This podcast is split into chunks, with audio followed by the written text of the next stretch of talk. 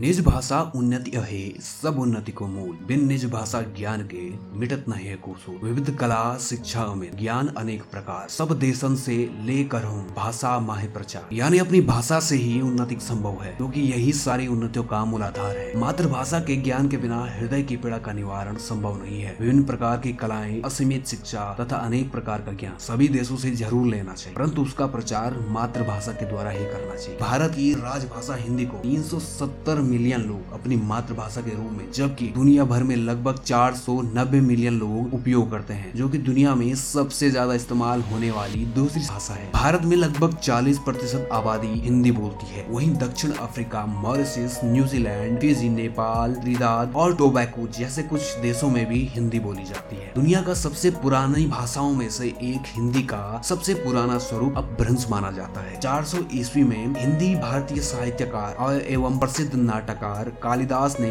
विक्रम और शिवाय नामक अभ्रंश में एक रोमांटिक नाटक लिखा था 14 सितंबर 1949 को। संविधान सभा ने देवनागरी लिपियों में हिंदी भाषा को राष्ट्र की आधिकारिक भाषा के तौर पर स्वीकार किया। अठारह में लल्लू लाल द्वारा लिखी गई पुस्तक प्रेम सागर को हिंदी की पहली किताब माना जाता है। इसका प्रकाशन फोर्ट विलियम कोलकाता ने किया था। 1913 में दादा साहेब फाल्के ने राजा हरिश्चंद्र का निर्माण, जिसे पहली हिंदी फीचर फ़िल्म माना जाता है, जबकि पहली बोलती हिंदी फ़िल्म आलम आरा थी। उन्नीस सौ सतहत्तर में पहली बार तत्कालीन विदेश मंत्री अटल बिहारी वाजपेयी ने हिंदी में संयुक्त राष्ट्र की आम सभा को संबोधित किया था। हिंदी उन सात भाषाओं में से है जिनका इस्तेमाल वेबसाइट बनाने के लिए किया जाता है। हिंदी की लोकप्रियता का अंदाज़ा इसी बात से लगाया जा सकता है कि हर साल इंटरनेट पर हिंदी कंटेंट की मांग चौरानवे फ़ीसदी तक बढ़ रही है। वहीं दुनिया की 176 यूनिवर्सिटीज में हिंदी पढ़ाई जाती जिनमें से 45 यूनिवर्सिटी अमेरिका में है। इतना ही नहीं, विदेश में 25 से ज़्यादा पत्र पत्रिकाएँ डेली हिंदी में निकलती हैं। तो ये थे कुछ अमेजिंग फैक्ट्स हिंदी के। उम्मीद करता हूँ आपको पसंद आए होंगे। अगर आपको पसंद आया है तो चैनल को सब्सक्राइब कीजिए। अगर आप फेसबुक पर देख रहे हैं तो लाइक और फॉलो करना मत भूलिएगा। चलिए मिलते हैं अगली कड़ी में।